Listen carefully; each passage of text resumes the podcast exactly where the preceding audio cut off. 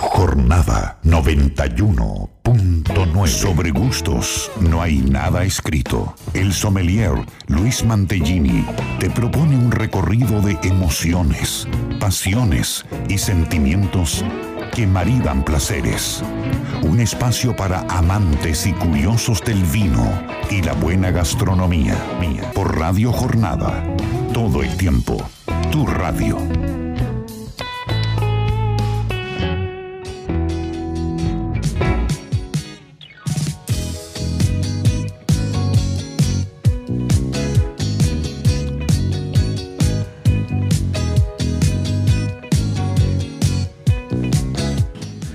Buenos días, ¿cómo están? Muy buenos días a todos. Aquí estamos eh, nuevamente en una edición de Sobre Gustos. No hay nada escrito en este sábado 31 de octubre, en este programa que vamos a estar hasta las 14 horas haciendo, disfrutando de un montón de cuestiones lindas como lo hacemos cada sábado. Mi nombre es Luis Mantellini y bienvenidos a este Sobre Gustos No hay nada escrito aquí por Radio Jornada en la 91.9 y empezamos con un programa a, todo ritmo porque ya terminó octubre, ya hoy es Halloween, vamos a hacer referencia a esto.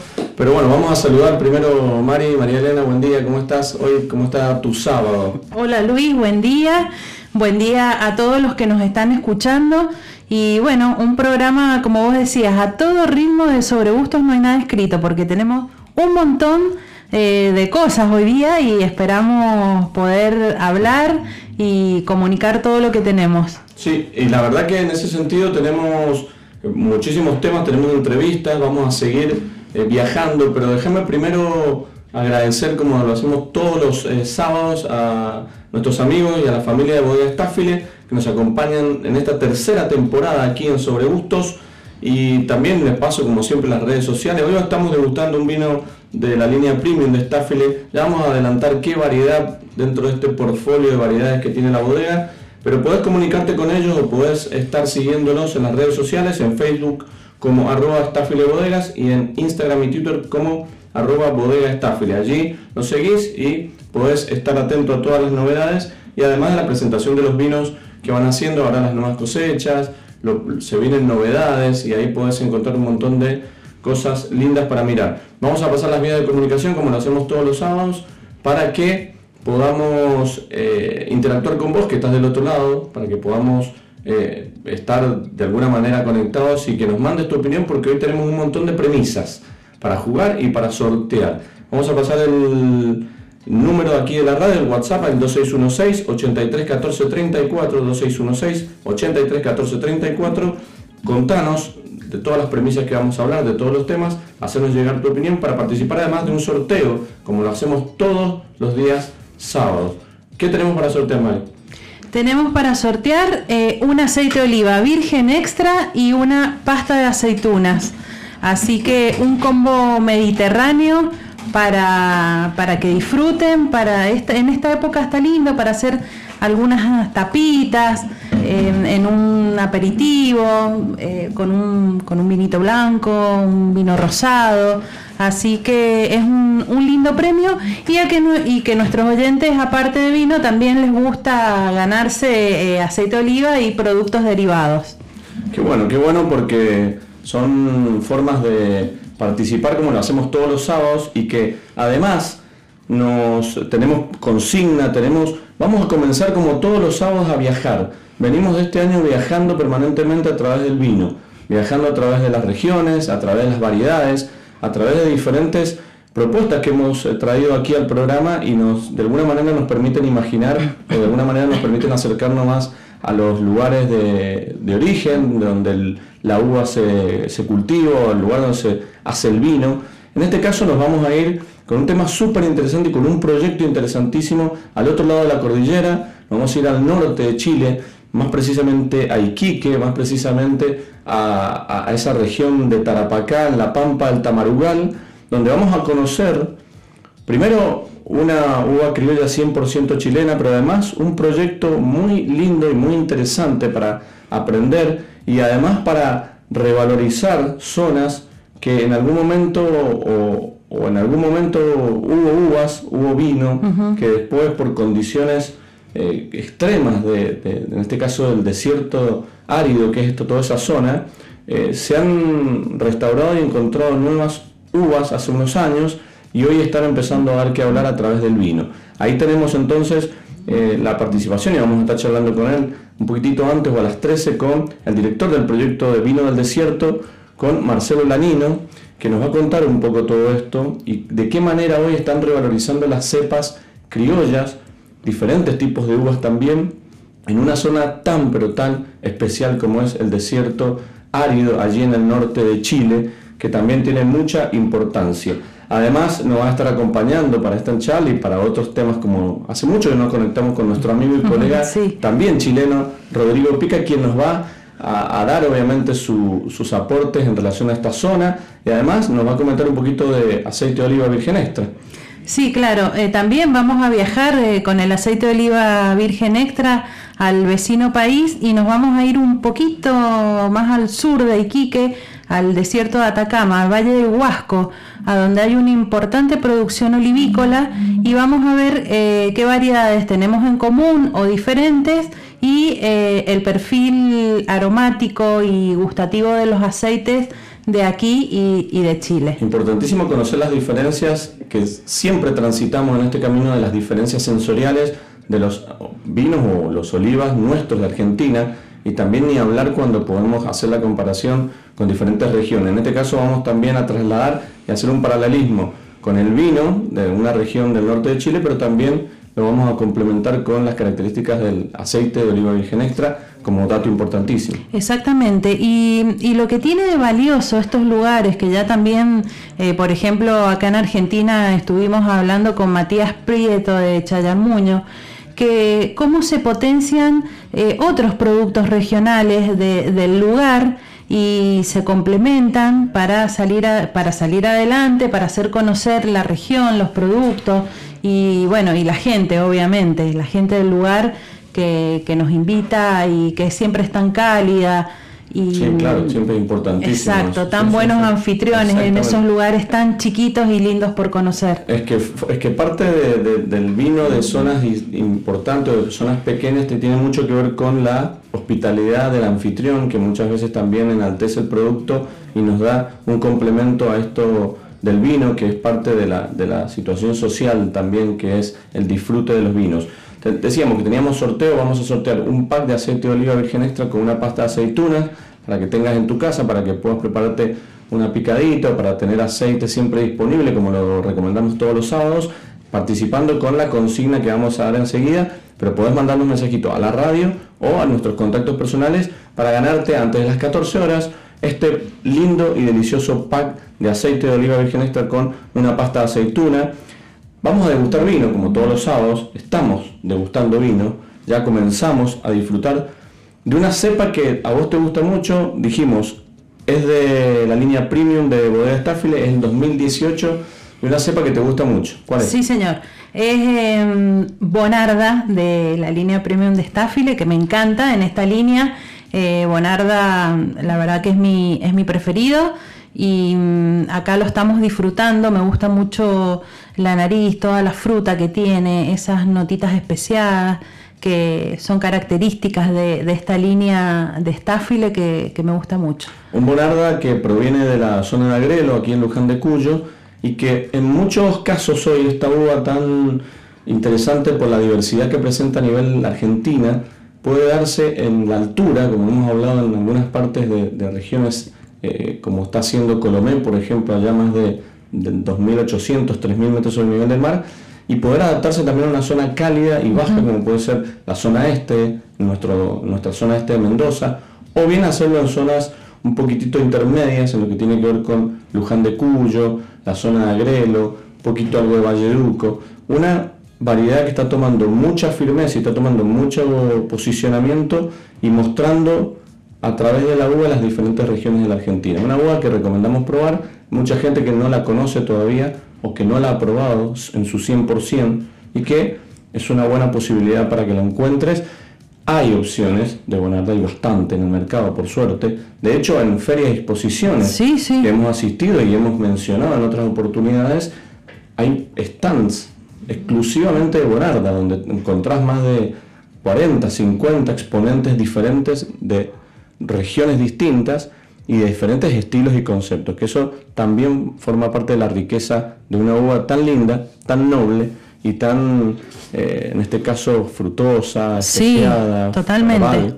A mí me gusta mucho. A mí también. A mí, mm, la verdad que, mm, bueno, siempre eh, la bonarda fue una, una variedad para corte y cuando las bodegas han empezado a apostar a hacerlo 100%, eh, como vos decías, podemos encontrar diferentes estilos y características de cada zona y jugar con eso, la verdad que es buenísimo. Y lo otro lindo que em, en, Bonarda tenemos muchas eh, lindas botellas de relación precio-calidad. Totalmente. Que podemos comprar dos o tres botellas y hacer el jueguito que siempre los invitamos de servir en una copita un poquito de cada uno eh, oler, eh, probar y, buscar las diferencias de, cada región, de cada, de cada bodega. Sí, sí, sí, sí. Eh, por eso decía que es una variedad para que aquellos que no conocen o que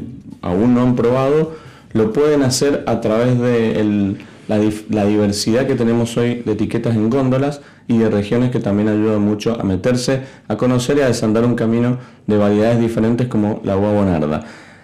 Vamos a estar degustando, vamos enseguida, más adelante, a probar un poquito este vino y contarles de qué se trata, desde el punto de vista sensorial a ustedes, como hicimos la semana pasada. También vamos a hablar en el próximo bloque de algo que eh, a, mí por lo menos me gusta mucho, que es la chocotorta, y que Ezequiel de Gran Hotel de Potorías nos va a comentar cómo preparan ellos allí esta, este postre medio polémico, algunos dicen que no es postre, algunos dicen que es torta, no importa.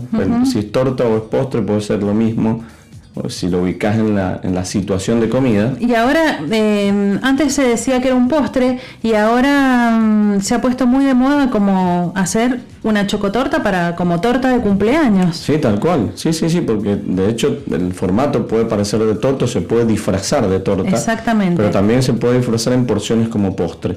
Este es un tema que lo traemos porque ya lo teníamos en agenda, pero casualmente esta semana salió elegido como el mejor postre del mundo a través de una, eh, una, página o un grupo de, personas que descubren a través de cierta cantidad de votos eh, en diferentes tipos de postres que se plantearon a la chocolate en primer lugar ganándole a postres muy conocidos, por ejemplo, como el tiramisú, el lemon pie, el lemon pie y otros. Que fueron los que salieron en segundo y tercer lugar. Exactamente. Y este, esta, esta página que se llama Taste Atlas ha, dado este, este, esta premiación. Este veredicto. Este veredicto que es buenísimo, porque a mí me gusta mucho. Y vamos a ver cómo se prepara.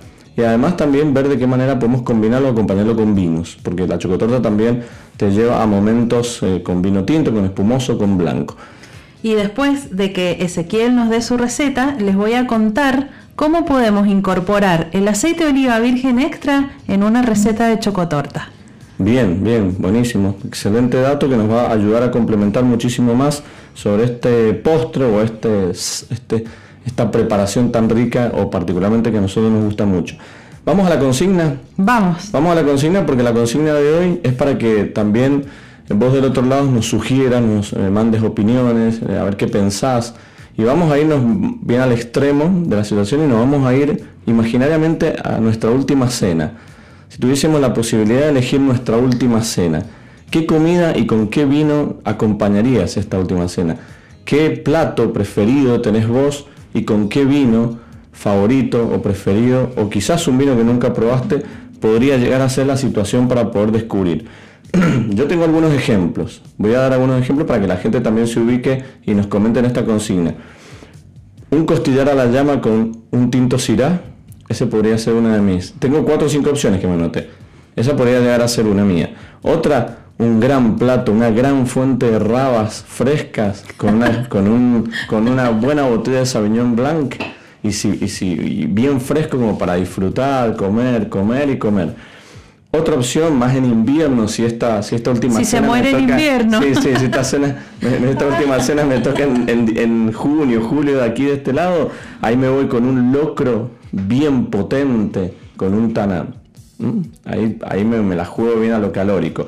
Después tengo otra, más, eh, más regional también, que puede ser un pastel de papa, también bien, bien armadito, con, muchas, con muchos ingredientes, bien especiado, con un Cabernet Franc, un tinto Cabernet Franc.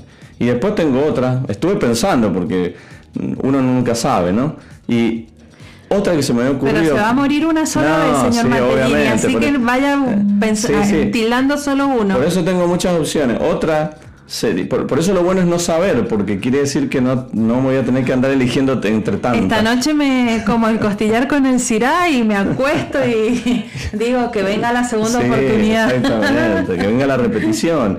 Y después otra que se me ocurrió, una buena paella con espumoso, con un extra brut bien sequito, una buena paella también con muchos bichitos ahí de vuelta que me encanta y hace mucho que no comemos eh, sería alguna de las posibilidades. Después te voy a preguntar a vos, María, a ver qué te parece esta opción de esta consigna en el momento de la última cena, que queremos que vos nos respondas, que vos nos des ideas, que, que si alguna vez no lo pensaste, este es el momento para hacerlo, aunque no lo sepas y aunque tenga varias opciones, pero habría que elegir una. ¿Qué comida o qué plato favorito o qué plato de comida quisieras y con qué vino acompañarías esos sabores para disfrutar de esta última cena? También tenemos algo de actualidad la actualidad nos lleva a que eh, sigamos contando y sigamos charlando de un montón de opciones. La semana pasada comentamos lo de los Taninos Cyberfest, que comienza ahora muy pronto, si no me equivoco, la, próxima semana, a partir del primero, donde la gente de su casa puede disfrutar de degustaciones y disfrutar de un formato hoy muy cómodo, muy relajado, que es estar en tu casa, en la comodidad de tu casa y poder estar allí con una copa de vino, poder estar frente a frente con los eh, disertantes, con los stands, con las bodegas, para poder de alguna manera asistir virtualmente a los ex formatos de ferias presenciales. Se viene ahora muy prontamente también en noviembre un par de ferias más, pero queremos recomendar una que también viene desarrollándose hace varios años eh, en manera presencial, en diferentes zonas también, en Mendoza, en Chile, en Perú, y que eh, es muy interesante también porque el formato que propone es de disertación de diferentes personajes relacionados y, principalmente enólogos, los, enólogos, quienes son los que piensan y desarrollan el estilo de vino, que es la eh, experiencia virtual de la Premium Tasting. Premium Tasting es, una, es un formato también de normalmente un día, en, el circuito presencial, pero que ahora se ha trasladado a la, zona virtual. En esta zona virtual viene el seminario número 3, ahora el 19 de noviembre a las 19 horas, vía streaming también, que es eh, los top de Luján de Cuyo. Y ahí hay seis expositores que van a poder hablar y que van a estar referenciando que son los enólogos de Cheval de los Andes, de Viña Cobos, de Matervini, de Norton, de Pulenta y de Richie Telly Wines una gran oportunidad para aquellos que les interesa poder sumarse a estas actividades, a estos eh, encuentros de degustación virtual. Reserva tu lugar ahí en info.premiumtasting.com.ar para cualquier consulta o dato. Eh, obviamente si vos te inscribís viene con tu wine box, que son en este caso seis botellas de vino chiquititas para las muestras y que puedas participar de esta experiencia virtual, de este seminario, los Top Luján de Cuyo de la Premium Tasting. Aquellos que les interese, siempre vamos a ir trayendo en este, en este mes, principalmente ahora que comienza noviembre, algunas opciones, que son muchas. Por suerte, como dijimos, hemos empezado a adaptarnos lamentablemente a esta situación, digo, pero por un lado positivamente adaptándonos a cambios, a em, comenzar a entender que esto de lo virtual se puede, que el vino es, no es necesariamente una relación cara a cara, para mí lo es, a mí me gusta y, lo necesitamos. Eh, de todos modos, ya los formatos también están pensándose para que sean online y que de alguna manera u otra no perdamos la conexión y no perdamos el ejercicio de la gran cantidad de ferias que teníamos o la agenda de ferias que teníamos en este año que se perdieron la mayoría y que seguramente si esto continúa o, la incertidumbre sigue, el año que viene se sumarán más propuestas online para poder disfrutar del vino. Esto lo que te permite es que puedas disfrutar del vino, como decíamos, pidiendo tu, tu cajita de vinos o si no también para personas de otra parte del mundo que quizás pueden participar como, como oyentes y aprender, y aprender, y aprender, escuchando, en este caso, todo lo relacionado al vino argentino, pero también puede ser a través del vino eh, de otras países, de otras, si nosotros nos queremos meter en una conferencia de, por ejemplo, de Chile o, por ejemplo, de, de, Uruguay, podemos meternos tranquilamente, quizás no tendremos los vinos, pero podemos observar y escuchar a los hacedores de los vinos y aprender un poquito más de otras regiones. Sumamente importante. Así es. Y nos ha pasado en, en nuestro taller sensorial, que es, es, gente la que está participando, que, que, tiene un nivel inicial, algunos que es la primera vez que participan en este tipo de formatos y que se han animado, porque uno, uno por ahí tiene toda la buena voluntad, hace la propuesta y si la gente obviamente no se engancha, eh, uno por, por más que tenga todo todo armado, sin público.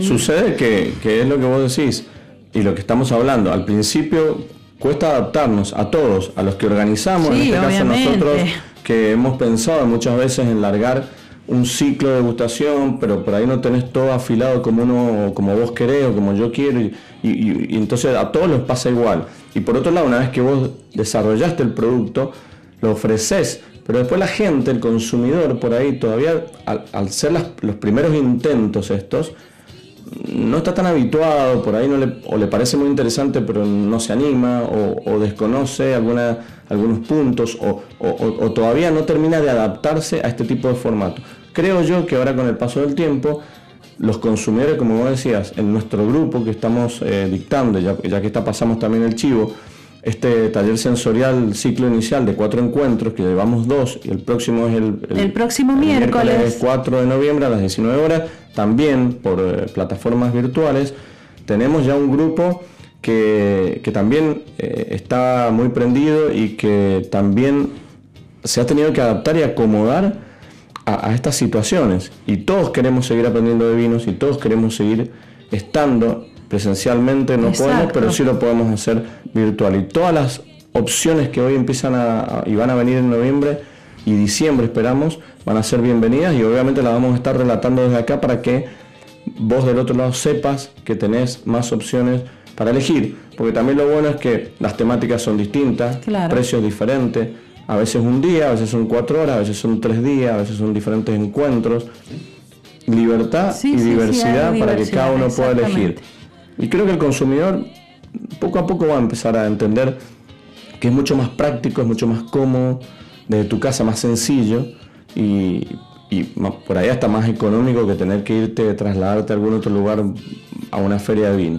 Exacto. Bueno, hablando de, nuestro taller, el miércoles 4 a las 19 horas vamos a proponer la temática calidad de consumo que, es un tema que siempre eh, desde acá de la radio em, queremos tener con ustedes eh, y recomendaciones y tips para justamente esto, para ver eh, cómo es la guarda, la conservación de ambos productos, tanto del vino como del aceite de oliva virgen extra, los tipos de envase, los tipos de tapones que hay.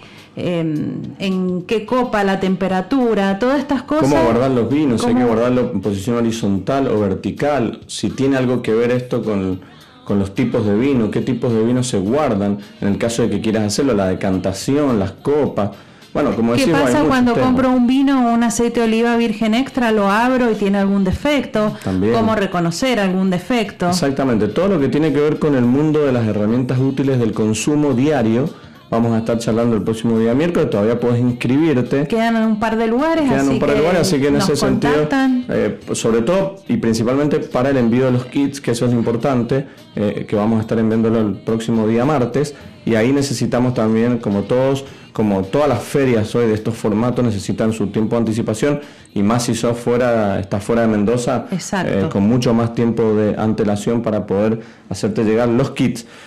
Decíamos que antes de hacer la pausa, vamos a, recordar eh, la consigna que tenés hoy para participar de este sorteo de un aceite de oliva virgen extra y una pasta de aceituna a todos aquellos que nos quieran contar. Pensando en este momento de la última cena, nuestra última cena, ¿cómo nos gustaría que fuese? ¿Con qué comida y con qué vino acompañaríamos? ¿Con qué plato, ese plato por ahí preferido que tenés? ¿Y con qué vino? ¿Un tinto, un blanco, un rosado, un espumoso, un malbec, un syrah, bonarda, petit verdot, sauvignon blanc, rosado?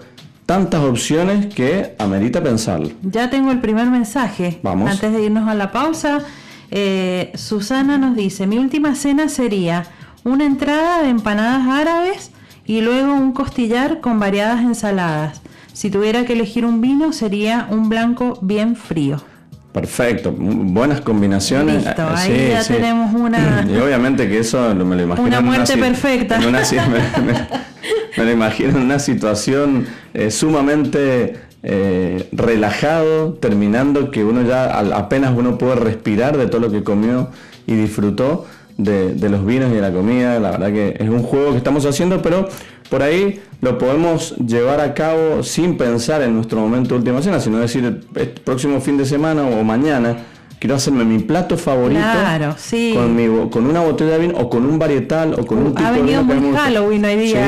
ah, tengo una propuesta de Halloween. Enseguida cuando comencemos el otro bloque eh, se, lo, se, lo, se lo comento. Haceme acordar porque eh, tengo la, propuesta que podríamos llegar a empezar a, a implementar aquí en, en, nuestra provincia y, no, y por qué no en la Argentina vitivinícola. Hacemos una pequeña pausa, eh, comencé a escribirnos, mandándonos tu mensajito, seguí mandándonos saludos que los estamos recibiendo para acompañarnos hasta las 14 horas aquí en Sobregusto por Radio Jornada 91.9. Tenemos en el próximo bloque lo de la Chocotorta y ya se viene la gran entrevista que vamos a tener para conocer un poquito más sobre la uva tamarugal allí en el norte de Chile. Ya volvemos en un ratito. Segundo bloque aquí en Sobregustos, no hay nada escrito, arrancamos con todo, ya está, ya, ya nos acomodamos, nos acomodamos en la ruta, veníamos con unos problemitas ahí, eh, pero ya estamos bien. Eh, decíamos que con todo lo que tenemos hoy en el programa, hoy, ahora y ya mismo nos vamos a ir de nuevo, como lo hacemos todos los días sábados, al Gran Hotel Potrerillo, a la mano de Ezequiel, para que nos cuente principalmente y hoy enfocados en este tema que planteamos al principio sobre la chocotorta. quiero que nos cuente todo sobre esto y que nos cuente también cómo lo preparan allí en el Gran Hotel Potrerillo. Buenos días, Ezequiel, ¿cómo estás? Eh, María Elena y Luis te saludan, buen día. Hola, muy buenos días para todos. ¿Cómo anda todo por allí? ¿Bien? Bien, bien, la verdad que hoy ha tocado un día hermoso. Ayer estaba medio frío y hoy hay sol, así que ha tocado un día precioso. Qué lindo, qué lindo para poder disfrutar. Y nos vamos a meter ya en este tema que anticipamos aquí, eh, relacionado a la chocotorta, que es dentro de los platos dulces o dentro de los sabores dulces que ustedes pueden llegar a ofrecer allí permanentemente a todos aquellos que van.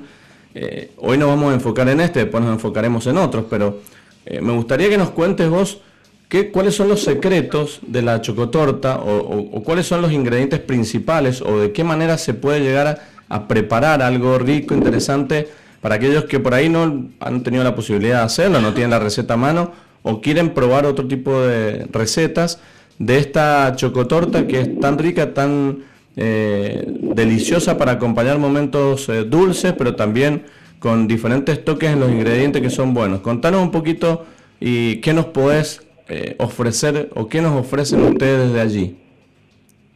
Mira, acá siempre hacemos la clásica chocotorta, ya hace varios fines de semana que venimos ofreciendo esa propuesta, pero la verdad que no falla, es algo muy rico y la verdad que a todo el mundo le gusta, es muy raro que justamente a alguien no le guste algo pero mm, nosotros la que hacemos en este en este hotel usamos café instantáneo suave que es un café que lo ponemos a reducir un poco con un poquito de azúcar para darle esa suavidad y cortar un poco lo que llega a tener un poquito de ácido.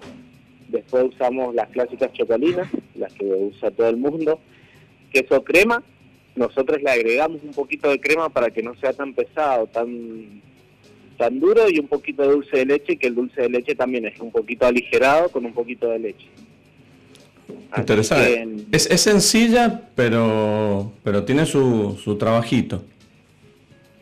Sí, la verdad que sí, es, es, eh, la verdad que es muy sencilla. Lo único que por ahí te puede llevar un poquito más de tiempo es eh, al momento de, de integrar lo que es el queso crema, la crema y el dulce de leche, pero eso se integra solo y el armado nada más, que es muy importante el armado. ¿Eso va a la heladera o, o heladera y después frío? A mí debo decir que a mí me gusta al freezer. A mí me gusta tenerla al freezer, sacarla, la porción, un ratito, que, un ratito, unos cinco minutitos, que se, no sé, se atempere un poquito y después me lo como. Pero yo, lo prefiero, yo la prefiero en casa de esa manera. ¿Ustedes cómo la sirven allá? ¿Más a temperatura ambiente, digamos, de, de heladera? Sí, la, nosotros tenemos, bueno, tenemos cámaras de frío que están a 2 grados, 3 grados. Em, así que no, sí, siempre nosotros la servimos más que nada fría porque es algo que, que gusta y por ahí medio tibio, por ahí corres riesgo de que se corte la crema o que ya se empieza a derretir todo, que no tenga la formita que, que debe tener. Entonces, siempre conviene bien fría. En, para tenerla bien rica. El comensal que va a disfrutar allí de la chocotorta o de, en este caso de esta, de esta opción, lo hace en, en, lo que vos has percibido. La mayoría lo hace que con café, con té, con mate, con vino rosado, vino blanco, espumoso.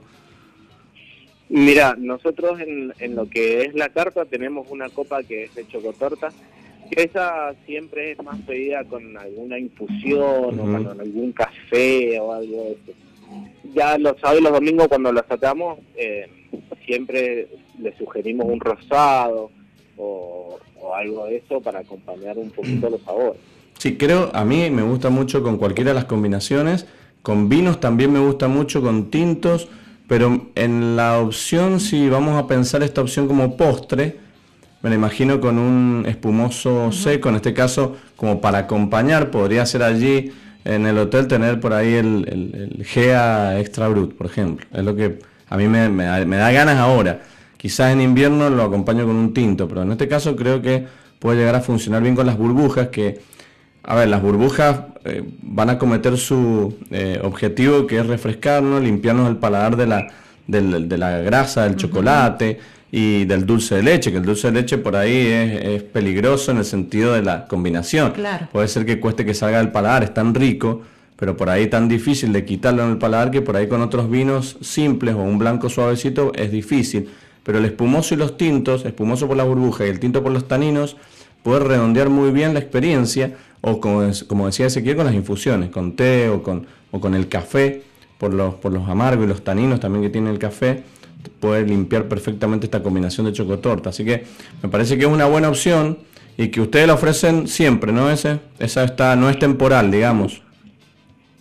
Sí, en realidad nosotros siempre vamos cambiando, pero siempre en la carta tenemos la chocotorta clásica, esa va a estar por ahora hasta más o menos diciembre, que ahí ya vamos a ver si hacemos un cambio de carta, pero sí la vamos a seguir teniendo porque la verdad que es, muy pedida y es muy vendida, la verdad que gusta, gusta mucho.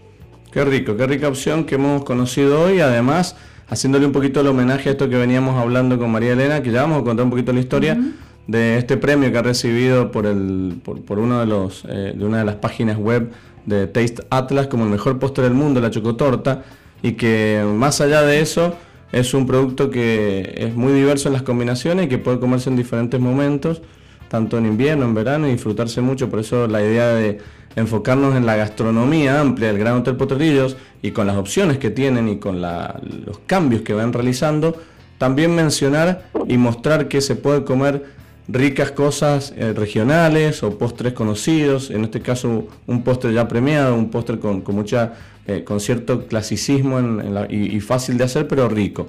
Así que bueno, ese eh, esperamos que tengas buena jornada, buen fin de semana y que tengan éxitos con todo lo que hacen allí todos los fines de semana y todos los días de semana con la gastronomía y con los comensales.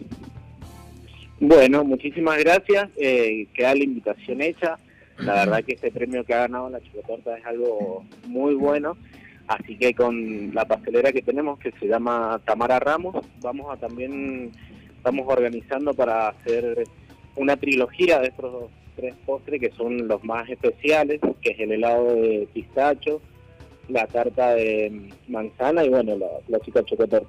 Así que en estos días em, ya vamos a estar largando algo nuevo para que, bueno, para que todo el mundo venga y los pruebe y, nos dé su, su veredicto.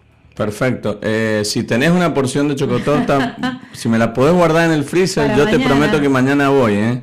Mañana me tenés ahí, así que guardala, pero esto es de verdad. bueno, cómo no, mañana te voy a estar esperando, así que tengo tengo hora de sobra que vamos a sacar, así que los voy a guardar. Perfecto, buenísimo, me encantó. Así que ya voy con otra motivación extra en un plus. Bueno, ese, muchas gracias, un gran abrazo y nos eh, contactamos la próxima semana.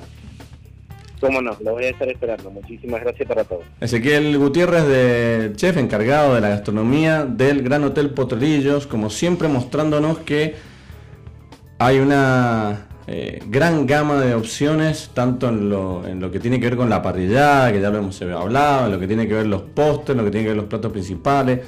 Esto, esto qué lindo que es que tanto el, Gran Hotel Potrillo como otras eh, opciones de bodegas, por ejemplo, esto de ir cambiando el menú, cambiar los sabores, es importantísimo para darnos eh, también de alguna, manera, de alguna manera para nosotros los consumidores diferentes opciones, es decir, yo voy hoy quizás voy dentro de 15 o 20 días y me cambiaron algo y está lindo también para conocer eh, cuestiones de estación, platos más calientes en invierno y quizás después la frescura.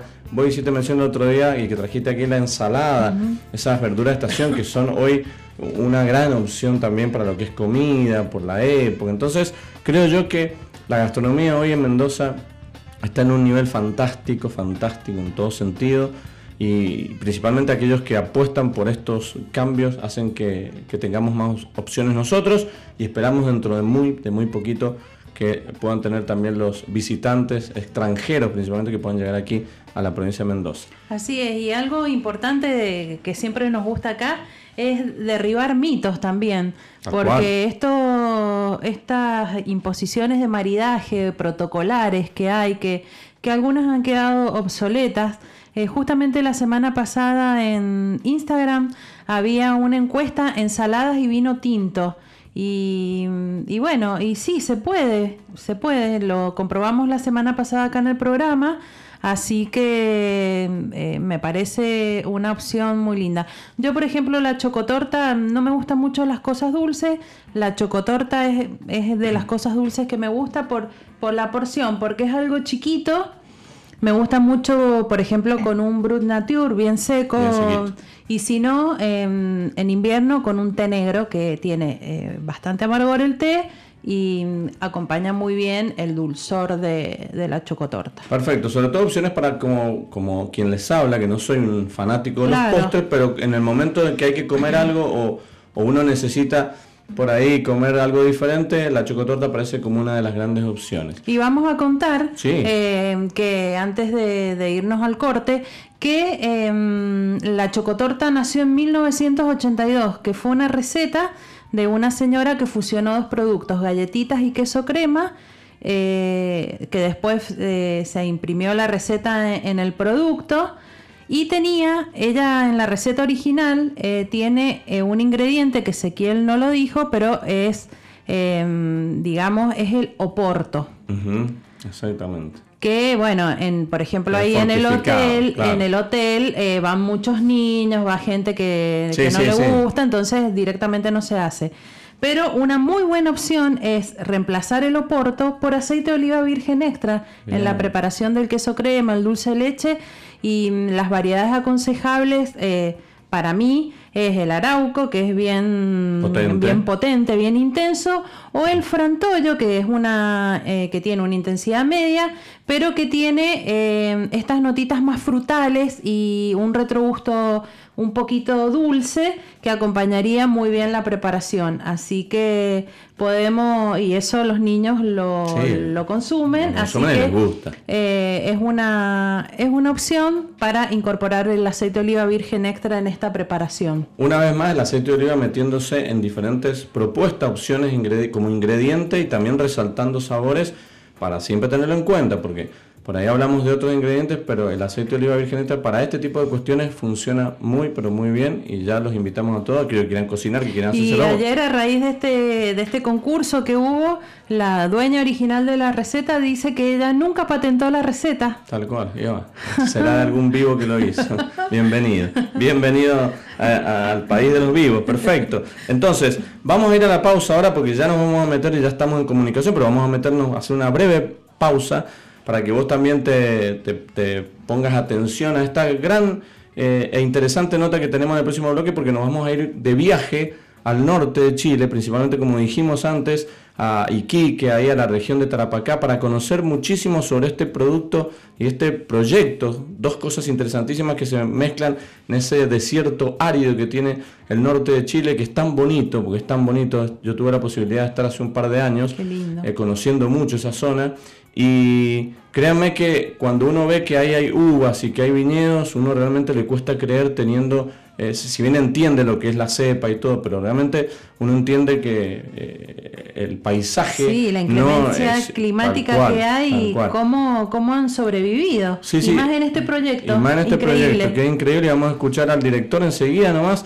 de Vino del Desierto para que nos cuente todo y para que nos pongamos al día y nos actualicemos de algo más nuevo que es la uva tamarugal como una uva criolla 100% chilena. Hacemos una breve pausa y ya volvemos con más sobre gustos, no hay nada escrito. Sobre gustos no hay nada escrito. escrito. Por Radio Jornada, todo el tiempo, tu radio. Haciendo, llegando al aeropuerto, dejando las valijas, ya dejé la valija en casa, viajamos rápido, pero viajamos, conocimos, Qué interesante es poder conocer otros lugares. Nosotros siempre nos enfocamos, y aquellos que nos escuchan ya nos conocen, pero por ahí alguien que nos está escuchando por primera vez sabe que viajamos mucho por nuestra Argentina vitivinícola, pero qué importante también es conocer lo que tenemos al lado, principalmente que está tan cerca y que por ahí nos permite, muchos mendocinos viajan, viajamos a Chile para las playas o para ir a disfrutar de su, de su costa. De todos modos, aquellos que nos gusta el vino, nos gusta la gastronomía, muchas veces hacemos este tipo de eh, por ahí complementos entre lo que es la costa, la playa, que nos gusta tanto y la tenemos tan lejos para el, lado del, este. Y, por ahí también complementar todo esto con los placeres que nos gustan tanto, que son las zonas vitivinícolas, la gastronomía de Chile. Hay muchísimas cosas que nos pueden llevar eh, y nos pueden motivar a que vayamos a conocer. Siempre decimos, cosas que tenemos cerca. Empecemos por ahí muchas veces por la Argentina, hoy las condiciones están así, pero si tuviese todo abierto, ahí Rodrigo que nos invitaba a viajar, el tema que nos dejen salir, el tema que nos dejen salir, porque si no dejan salir, todas las condiciones dadas, todas las condiciones. esperando el, bueno, Tampoco nos sobra el dinero, vamos a decir así, porque si es como está todo hoy, que nos, lo que más que nos conviene viajar a nosotros en Argentina es a, San Juan, a, San Luis, acá nomás. De todos modos, eh, cuando algún riñón todavía nos queda para vender. Decía que queríamos meternos para, en este bloque en todo lo que tiene que ver con la, importancia también de las diferencias, así como hablamos de vino, en muchos casos se puede aplicar al aceite de oliva virgen extra porque es así. Eh, contanos, Mari, qué es, y tenemos también a Rodri, que creo que está todavía del otro lado, para poder ayudarnos a, charlar de esto que, venís planteando vos. Eh, Rodri, ¿estás en, línea? Sí, Mari, estamos en línea. Yo les decía que yo no desarmé la valija en el bloque anterior, porque eh, vamos a viajar unos 400 kilómetros eh, al sur de donde estábamos, de Iquique al desierto de Atacama, que estuvimos nombrando, a un lugarcito que se llama Valle del Huasco, en donde hay una importante plantación olivícola en, Chile. Eh, así que mm, eh, yo quería que con Rodri conversáramos Mm, de, las diferencias que podemos encontrar, porque él aparte de ser un gran consumidor de vino, también es un gran consumidor de aceite de oliva virgen extra. Hacemos trueques, él trae de allá, em, yo le, doy de acá. Y em, para contarle a nuestros oyentes que siempre hablamos de variedades, tenemos algunas variedades en común entre esa zona y nosotros, que es la arbequina, el frantollo, manzanilla pero lo importante de esta región es que están haciendo eh, unas investigaciones sobre empeltre y sevillana, que es la variedad sevillana la que más se da en este lugar y que em, en el, desde el siglo XVI eh, la producción era eh, para aceitunas en conserva. Pero a través de estos estudios de empeltre y sevillana en esa región se se, ha, comprobado la cantidad de ácido graso que tiene eh, el fruto de la, de la, aceituna, así que están eh, dando excelentes aceites de oliva virgen extra. Sevillana, perdón, sevillana, ¿hay acá en Argentina? Eh, no sé, no, no, no, no, no, es en la región esta de Huasco. Por eso, es ahí nomás, acá, acá no. Porque en Peltre sí. Sí, en Peltre sí, en Peltre tenemos bastante. Eh, pero esta es la diferencia que quería conversar con Rodri de los perfiles aromáticos. La misma variedad, diferente perfil aromático. Sevillana acá eh, debe haber, no sé, quizás eh, media hectárea que se debe ocupar para conserva o para producción hogareña de alguna finca que tenga y, o que aún no esté identificada como esta variedad. Rodri, Em, quería, bueno, que habláramos de, de, estas dos o tres variedades del perfil aromático, que, que por ahí se encuentra una pequeña diferencia. Efectivamente, Mari. Eh, el Valle del Huasco es eh, ya en el norte chico, como le llamamos aquí en Chile, pero es ya desierto de, de, Atacama. Es una zona muy particular, es la zona del desierto florido en primavera, es la zona del pajarete, que es un vino blanco dulce con denominación de origen muy antiguo, hay pajarete tinto también, es la zona del Pisco, es una zona donde también se hace bastante queso de cabra y es la zona olivícola más antigua de Chile desde la época de la conquista y la época de la colonia. Y la sevillana es justamente muy común en esa zona porque es lo que, lo que trajeron los, los españoles. Esto es también una, una historia distinta porque en el Chile central la olivicultura tiene por industria del aceite eh, una historia mucho más nueva, de inmigrantes italianos, eh, básicamente eh, ya en el siglo XX. Entonces, en la zona de Huasco vamos a ver que se va a empezar a hacer aceite de oliva, pero con las variedades antiguas. Históricamente el aceite de oliva del Huasco se hacía a ver, quizás con una, sin una selección de, de, la fruta, iba, iba todo a la, prensa, se hacía aceite de prensa, ¿no? Centrífuga, tecnología muy antigua. Y, y, claro, no se, no se filtraba, no se clarificaba, era un aceite muy, muy denso, demasiado intenso, y por eso en la zona central no gustaba mucho, sin perjuicio de que en el norte se consumía con, con mucho orgullo. Hoy en día selección de la fruta, el hacer el aceite en centrifugado en lugar de prensa y eh, por otro lado el, punto de cosecha con la fruta muchísimo más fresca da unos aromas a manzanilla muy interesantes, aromas y sabores a uva verde muy muy muy interesantes y claro esto convive también con algunas plantaciones de, eh, de olivos más nuevos. Eh, en Chile hay mucha arbequina, es la, variedad que, sí, igual que acá.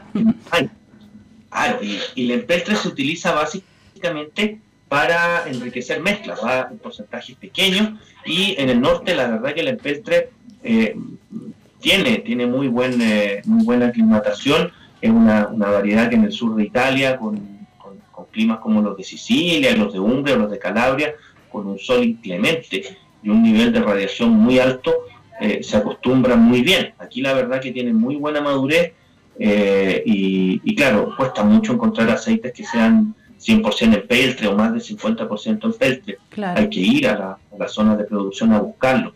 Pero la verdad es que eh, tiene una acidez, eh, una sensación de acidez en la boca muy interesante a pesar de que los índices de acidez son, son muy bajos. Por otro lado, tiene unas notas herbales muy ricas también, eh, muy, muy refrescante y a ratos alguna, alguna nota, eh, no solo de manzanilla, sino que alguna nota que a ratos es, rayana en lo, floral, alguna flor blanca, fresca, una nota como de polen. Es muy particular. El, aceite del norte es particularmente eh, intenso. Y lo que valoran mucho los santiaguinos son las aceitunas verdes en conserva de la, de la zona, que, suelen venir rellenas con ají, con algún pimentón rojo, semipicante, eh, que son, son muy, muy, muy sabrosas. Y los aceites, claro, son muy distintos a, a los del Chile central. ¿Sabes lo que yo quería meter ahí? Porque lo escucho a Rodri hablar y, es un poco lo que vos venís planteando, Mari. Que desde el vino lo tenemos un poquitito día a día, nos, se nos va incorporando esto de las diferencias de vinos o de variedades en distintos lugares o regiones de, cultivo. En el aceite también, sin duda por lo que están contando, eh, se puede percibir estas diferencias, más allá de la variedad, percibir las diferencias sensoriales de las variedades acorde a las regiones, que eso también es importante para aquellos más avanzados o curiosos del aceite de oliva virgen extra poder ir eh, incursionando por este tema. Exactamente. Yo eh, noto que algunas variedades que son, que, son de, una intensidad suave, media, en Chile tienen como un perfil eh, mucho más herbáceo que el nuestro, como son también más picantes y, por ejemplo, en el frantollo, que eh, es una variedad que nosotros, eh, aparte de estas características herbáceas que podemos encontrar, tomate seco, eh, esta, esta nota típica del frantollo, la cáscara de banana, en el frantollo chileno tiene otras notas frutales aparte, como más tropicales. Exacto. Efectivamente, Mari. mi amigo Hans Jordi, que hemos compartido con, Hans. bueno, el frantollo de él es eh, exquisito, me encanta. Claro, Hans siempre cuenta, Hans trabajó algún tiempo en, Catamarca y en La Rioja. Eh, viajaba a la mitad de la semana para estar allá y la otra mitad de la semana trabajaba en Chile. Nos contaba que la floración de la Santoyo es totalmente distinta a los dos lados de la cordillera y, el proceso de maduración también tiene diferencias que son, son sustanciales. El Santoyo nuestro eh, a ratos tiene un picor muy marcado Em, y, claro, tiene, tiene una, una, sensación que es muy distinta, muy distinta en la boca, tiene unas notas de hierbas verdes recién cortadas que, Exacto. que, va, va por otro lado. El nuestro es, tiene un retrogusto más dulce que, que herbáceo, como dulce. ustedes. Justamente, justamente, mucho, mucho más dulce. Y, y, por otro lado, en términos, en términos macro, uno ve también que eh, ese amargor picarón que suelen tener muchas veces los aceites argentinos, no solo los de variedad Arauco, sino que a veces los de Picual y en algunas zonas del Santoyo también, suelta un amargor picarón eh, que a mí me gusta mucho. En Chile es muy difícil encontrar eso. Eh, esa, esa apertura de sabores de lo ácido, lo amargo y lo dulce. En eso eh, uno en Argentina encuentra aceites que son, son un poquito más abiertos, los nuestros son un poco más, más lineales. Ahora, acá en Chile, por la influencia oceánica, uno puede encontrar eh, algunos aceites con un nivel de frescor impresionante porque la madurez es muy lenta. Uno ve olivos, por ejemplo, en el Valle de Casablanca o en el Valle de Curacaví, entre Santiago y Viña del Mar, y en Curicó también hay olivos, en, el, en o en Lontué, en algunas zonas que tienen neblina costera y está ahí hasta el, hasta el mediodía. Entonces, los perfiles son muy distintos. Eh, la influencia del, del sol y del océano es muy distinta en la Ahí se, cortó. yo, eh, eh, quería, eh, ah, ya que estamos hablando de diferencias, em, por ejemplo, en los sin filtrar, los nuestros son, los sin filtrar está como potenciado todos los atributos, el frutado de aceituna, el amargor, el picor, todo en intensidad. En cambio, los sin filtrar de Chile yo los encuentro mucho más equilibrados y como como más naturales, es como el, el jugo propiamente de la aceituna, que es el aceite, pero no tan potenciado. No sé si Rodrigo coincide en esto, que él también ha probado novelos de acá y sin filtrar. A mí los novelos mendocinos me encantan, los encuentro muy, muy eh, eh, potentes, muy intensos, y, esa intensidad, esa profundidad que tienen, a mí me gusta mucho. Aquí, claro, son, en Chile son pocos los que se atreven a, hacer novelo. Y, lo que tenemos de novelo en general, eh, lo que busca mucho es, es una expresión de fruta fresca. Es básicamente la aceituna verde con unas notas de uva, de manzana verde y algo, algo de alguna hierbita por ahí, que uno le encuentra una nota picarona con, con, con, un conjunto muy, muy redondo, que la verdad no sobra picor eh, ni nada que se parezca, y, con un cuerpo que siendo un aceite sin filtrar suele ser muy equilibrado, a ratos incluso un poquito sedoso, un poquito terciopelado. Yo, yo debo decir que estoy disfrutando tanto este programa que hasta ya estoy sufriendo. No sé si te ha pasado a veces que el disfrute llega, llega a un nivel tan alto. Y dije, eh, estoy disfrutando, pero ya acá nos están mandando fotos de comida, fotos de preparaciones, mensajitos que quieren comer esto, que el otro, que, que uno va leyendo y absorbiendo más lo que habla Rodrigo, lo que hablamos recién con Marcelo y todo esto, Ezequiel. Entonces ya llega a las 2 de la tarde y uno llega con una eh, con una ansiedad que, y una expectativa que, claro, de todos modos, eh, Rodri, realmente eh, queremos agradecerte mucho porque se nos termina el programa, agradecerte mucho por la comunicación, por haber estado a disposición, sabemos que estás de mudanza, así que queremos mandar un saludo también a la, a, Fran. a Gloria, también que están ayudando ahí. Eh, a vos también que estás ayudando entre comillas, pero me imagino que ahora cuando cortes te pondrás a cargar eh, cajas. pesadas, sobre todo las cajas de vino, que no son pocas. Vamos a contar una intimidad. Eh, ayer hablando con Francisca nos dijo que eh, la mayor cantidad de cajas que habían preparado eran de libros y vinos. Bien, seguramente, seguramente. Más que de ropa, vajilla y todo eso. No, eso si te olvidabas, una caja de ropa no pasa nada. una caja de vino la muerte. los, vinos, los, vinos, los vinos de Cafayate, los buenos vinos de Mendoza, si los perdemos en la mudanza, no hay cómo recuperarlos en Santiago y menos con frontera cerrada. Debo reconocer que Francisca es una gran gerente de mudanza. Mi asistencia ha sido más, más asesoría técnica que eh, Decía que la última vez que nos vimos fue acá en principios de febrero, finales de enero, que nos vimos todos juntos en aquel aquella experiencia linda que hicimos y que comimos muy bien y que tomamos muy bien allá eh, precisamente con eh, eh, ahí en, en, Carrodilla con en Bodega Táfiles que probamos ya fue la última vez que nos vimos todos. Así es. Sí probamos el torrotés el bonarda probamos los Malbec, estuvimos en la bodega, probamos todo. todo. Hicimos karaoke, ¿te acordás? hicimos karaoke, estuvimos con, nos acompañó Juan Pablo y Noé también, fue eh, hermoso. Y Hans vino contigo, Rodri, en ese viaje. con nosotros, así es.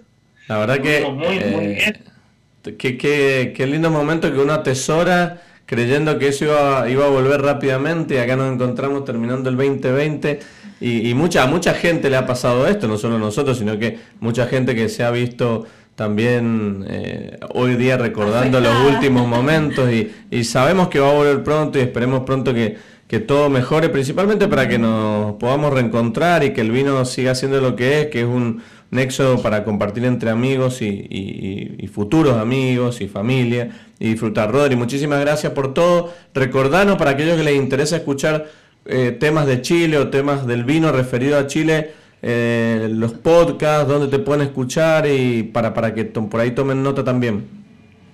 Muchas gracias Luis, muchas gracias Mari. Eh, espero nos podamos ver pronto. Y bueno, mientras tanto, compartiremos con mucho gusto nuestro programa, nuestro trabajo en la radio y para todos los amigos mendocinos, nuestro programa La Mesa Coja, con Calla Macana, Ignacio Pérez y Pablo Márquez se encuentra en Emisor Podcasting, es la página. Emisor Podcasting, que es la plataforma de medios virtuales de Canal 13. Ahí están los, ya 10 capítulos de, La Mesa Coja que, hemos podido eh, grabar eh, en, lo que va de, de, esta temporada y vamos subiendo de a un capítulo semanal. Están a disposición las 24 horas del día, a la hora que ustedes quieran escucharlo y nuestro Twitter, arroba mesacoja radio, si nos quieren consultar, postear o comentar cualquier cosa. Qué lindo y un gran equipo también con, con, Nacho, con Antes de que termine el año, Rodri, tenemos que hacer algún vivo los dos programas. Sí, tenemos pendiente hacer un live que, que estaba planificado por motivos de coyuntura, no, no pudimos hacerlo, así que yo creo que muy pronto vamos a tener novedades por ahí con, con un sobregusto, no hay nada escrito, más mesa coja en, un buen live. Así que atentos a nuestras redes sociales que ya lo vamos a planificar y anunciar. Muchísimas gracias, Rodri, por toda la información, por el aporte. Eh, que tengas un gran sábado. Y, buen sábado, buena mudanza, que, que es todo un tema. Y al, nos alegramos de que estén muy bien. Ahí Rodrigo Pica nos, eh, hacía llegar sus aportes y todo lo que siempre nos complementa de otro lado de la cordillera. Es lindo también conocer otros lugares y siempre ampliarse. Es parte de este mundo lindo de placeres y casi infinito si uno empieza a recorrer lugares. Tengo el ganador aquí ya mismo del de sorteo del aceite de oliva. Se lo va a llevar una pasta y una pasta de aceituna que el premio es para Daniel Fernández. Bien, Daniel Fernández que aparte de todo esto, en uno de los mensajes nos pones Acá no hay viñedo, pero hay lechones, corderos y vacas. Así que dice asado seguro y me manda una foto de un, de un cordero, no sé, no se puede, está, así no se puede trabajar. Mire este mensaje, Emilio nos dice, mi última cena sería vacío relleno con pimientas y pimientos, con un Cabernet Sauvignon. ¡Oh, qué rico! Este tema yo quiero que lo... Sí, lo vamos a profundizar la próxima semana. La próxima semana porque yo quiero decir mi, mi maridaje de muerte. Perfecto. No, no, no, no, no, lo llamaría así. Eh, lo llamaría el maridaje ideal, el maridaje final, si se quiere. De todos modos, eh, queríamos agradecerle a todos los que nos han mandado mensajes, que no hemos podido completar con todos, porque la verdad que eh, ha, habido muchos mensajes, nos han mandado muchas fotos, muchos saludos, muy, nos han mandado muchos mensajes eh,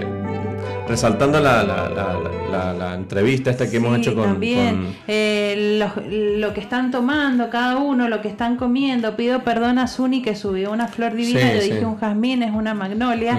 Pues. ahí Betty García me puso cero en botánica, que dice que siga tomando vino y aceite de oliva. que no puede ser perfecta. Héctor, queremos la semana que viene su maridaje, su comida preferida y bebida preferida. Para su última cena. Para la última cena, por favor. eso... Es la tarea de la semana.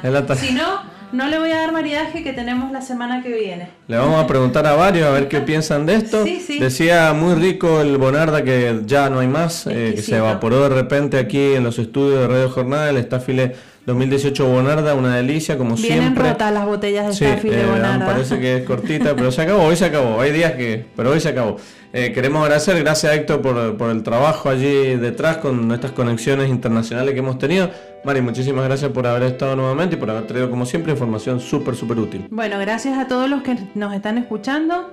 La semana que viene vamos a leer todos los mensajes que me han mandado, nos han mandado, por eso vamos a, a continuar la consigna la semana que viene. Y la verdad que quiero decir que hoy he disfrutado muchísimo de Sobre Gustos No hay nada escrito Primero por los invitados que tuvimos, por los temas que se trataron y por este Bonarda de Bodega Staffile. Gracias por haberlo traído. De nada, un placer y agradecemos como directamente a Federico, a Karina allí de Bodega Staffile que nos están escuchando. Un saludo grande, que tengamos buen fin de semana. Y nosotros acá hemos hecho un nuevo sobre gustos. Mi nombre es Luis Mantellini. Mantengan, recuerden el pasaporte actualizado porque vamos a seguir viajando las próximas semanas. Recuerden que no hay vinos malos ni vinos mejores ni peores, sino que vino que te gustan más o te gustan menos, porque sobre gustos no hay nada escrito. Chau, chau, hasta la próxima semana. The flowers wither.